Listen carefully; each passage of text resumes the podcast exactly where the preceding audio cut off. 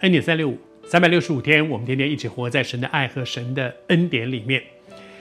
约翰在马太、马可、路加三卷福音书都已经成书之后，他另外再写了约翰福音。为什么要再写？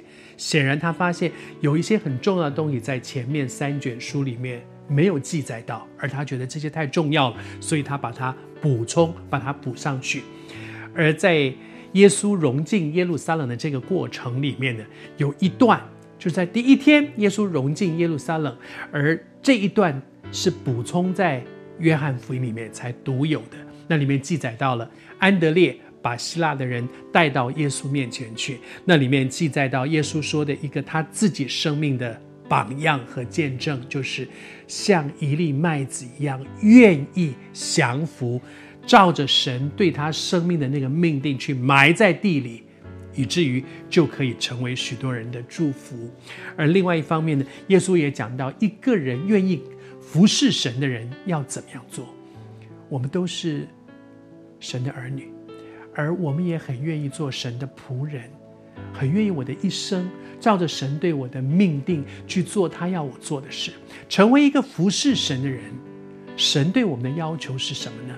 我读给你听，他说：“若有人要服侍耶稣、服侍主，就当跟从主。”跟你分享这一句话：第一，要服侍就要跟从。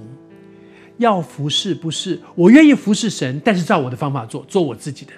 做一个仆人的人，你主人要你做什么，你当然就跟着他后面。他要你做这个，你就去做这个；他要你做那个，就做那个。很多的时候，我们愿意服侍神，但是听我的。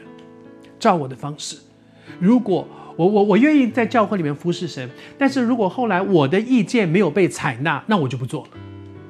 我我愿意服侍神，但是如果不是照我我我所领受的那个想法，那我就不要。求主帮助我们，服侍神是放下自己的主权去跟从主。求主帮助我们，让我们跟那个跟是放下主权，是不是我决定要这样那样，而是跟从；而那个从呢，也求主帮助我们，让我们是跟着主的脚踪一起往前。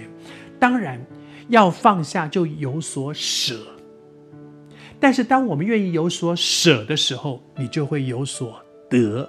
舍得，舍得，先有舍。放下自己的主权，放下自己的想法，你就能够得得什么呢？他说：“若有人服侍主耶稣，天父我父必尊重他。”这件事情太宝贝了。你觉得为着服侍神，我有很多的牺牲，我放掉了很多。我我本来这样，本来这样，后来我都放掉了。那我得什么呢？什么叫做尊重？就是在天父的眼中。